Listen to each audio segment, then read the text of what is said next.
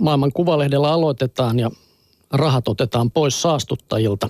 Nimittäin viime syksynä alkanut kampanja julkisten sijoitusten vetämiseksi pois suurista öljy- ja kaasuyhtiöistä on saanut Yhdysvalloissa hyvän alun. Seattlen kaupunki on päättänyt siirtää kahden miljardin dollarin eläkesijoituksensa pois yhtiöistä, joiden toiminta kiihdyttää ilmastonmuutosta. Ja vastaava aloite on vireillä San Franciscossa, joka aikoo hylätä myös asevalmistajat. Divestment-liike etenee myös yliopistoissa ja muissa oppilaitoksissa, joiden opiskelijat kampanjoivat sijoitusten siirtämisen puolesta. Entinen varapresidentti Al Gore tukee oman opinahjonsa Harvardin opiskelijaliikettä. Goren mukaan ilmastonmuutoskampanja muistuttaa liikehdintää, joka sai 1980-luvulla aikaan laajan boikottirintaman Etelä-Afrikan rotusortohallintoa vastaan. Divestment-liikkeen ydin on nettisivusto 350.org. Sen tiedottaja Jamie Henn myöntää, että mallia on otettu apartheid-kampanjasta johon osallistui silloin 155 oppilaitosta.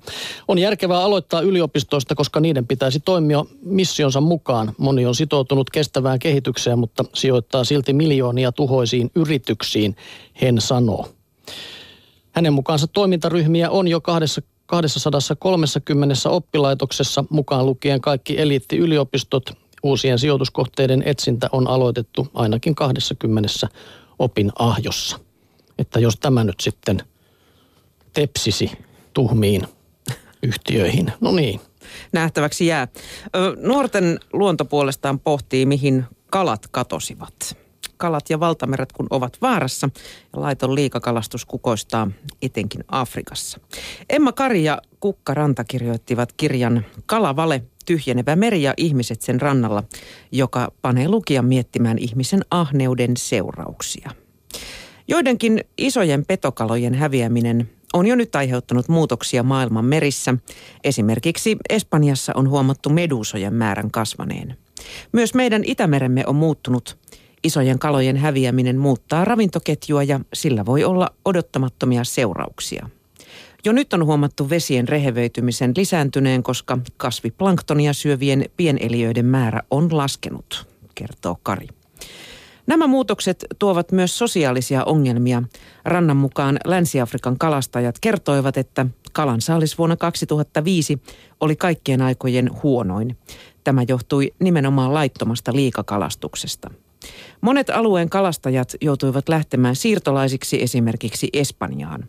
Kun kalastajat eivät saa kalaa, eivät he saa myöskään rahaa. Ja kun ei ole rahaa, ei ole myöskään ruokaa tai varaa laittaa lapsia kouluun. Mikä sitten olisi ratkaisu tähän onnettomaan tilanteeseen? Kalastuskiintiöt pitäisi asettaa luonnontieteellisten arvioiden mukaan. Lisäksi suojelualueita tulisi lisätä, jotta kalat voisivat lisääntyä rauhassa. Haitallisten kalastusmenetelmien, etenkin pohjatroolauksen kitkeminen on myös olennaista, Kari listaa. Rannan mukaan myös kalapakkausten merkintöihin pitäisi saada muutoksia. Nyt paketeissa lukee yleensä tuotteen prosessointimaa alkuperäisen kalan pyyntimaan sijaan. Tämä ei taas edistä kuluttajien informointia yhtään. Molemmat naiset painottavat myös tiedon levittämistä mitä useampi asiasta tietää, sitä useammat osaavat vaatia kestävämpää kalastuspolitiikkaa. Suomessa on parhaillaan menossa täydellinen kalastuslain uudistus, jonka toivotaan tuovan asioihin ratkaisuja. Suomessa useat kutujoet ovat padottuja ja saastuneita, joten niiden palauttaminen takaisin alkuperäisiin olosuhteisiin olisi tärkeää. Yksi toivonpilkahdus nähtiin, kun eduskunta tyrmäsi maa- ja metsätalousministeriön esittämät kalastuskiintiöt. Vaikka eduskunnan päätös ei vielä ehtinyt muuttaa suuria kuvioita, se on jo suuri askel. On tärkeää, että asiasta ollaan nyt huolestuneita myös politiikassa. Se on munkin mielestä hyvä, että se tulee la- laeilla tuo homma hoidetuksi, että ajatellaan esimerkiksi – jossain vaiheessa sanottiin, että tonnikalaakaan ei saisi nyt sitten enää ostaa, joka on kuitenkin yksi semmoinen edullinen ja meillä ainakin tonnikalamuhennos pyörii aina ruokalistoilla muutaman viikon välein, niin on niin kuin vähän liian vaikeaa tämmöistä asiaa. Minäkin haluaisin, että sitten Suomen hallitus päättäisi, että täällä ei tonnikalaa myydä ja sillä selvä. Niin vaikka niin kuin aina sanotaan, että yksilön valinnat pitäisi olla, niin se on ainakin mulle liian vaikeaa. Niin, Joku muu saisi sen määrätä, että sitä ei nyt oteta ja sillä selvä. Jos se olisi ylhäältä annettu, niin mm, Toi nyt kuulostaa sitten ainakin siltä, että tuossa säädellään sitten jotain. Kyllä. No juu, kaloja menetetään, mutta Geolehdessä sitten kerrotaan, että pingviinit on vaarassa myöskin. Olemme jo menettäneet yhden keisaripingviinipopulaation ja muut supistuvat, näin kertoo biologi Michel Larue yhdysvaltalaisesta Minnesotan yliopistosta. Se on varsin huolestuttavaa, sillä Antarktiksen niemimaan tapahtumat antavat viitteitä tulevaisuudesta. Lämpötila on siellä viimeisten 50 vuoden aikana noussut voimakkaasti ja vastaavaa on odotettavissa myös muilla napa-alueilla. Lary kollegoineen uskoo, että merijään puuttuminen on kohtalokasta. Vastakuoriutuneet keisaripingviinit eivät nimittäin vielä osaa uida. Ne oppivat uimaan vasta Etelämantereen kesässä jäiden ohentuessa ja lopulta murtuessa. Mitä tapahtuu, jos meri ei jäädykään? Silloin kotisaareltaan pois pyrkivät pikkupingviinit saattavat hukkua lähtiessään liikkeelle. Oi, oi. Kyllä tämä jatkuu vielä, mutta täytyy jo heti tähän sanoa, että nämä on kyllä niin sympaattisia nämä pingviinit. Ja varsinkin vielä nämä keisaripingviinit. On, on. mun listalla kyllä ykkösenä. Katoit se pitkä perjantaina, kun tuli se pingviinien matka vai vaellus vai mikä? Mä oon on, nähnyt on sen nähty, monta kertaa, niin. mutta mä joka kerta kyynelehdin siinä. No niin, kyllä niitä kattelee. Ja sitten siinähän on vielä se niin kuin ristiriita, että ne näyttää sillä tavalla vähän hellyttävän kömpelöiltä, kun ne on maalla, mutta sitten vedessähän ne on todella sulavaliikkeisia ja nopeita ja sukeltelee vaikka miten. Kyllä, joo.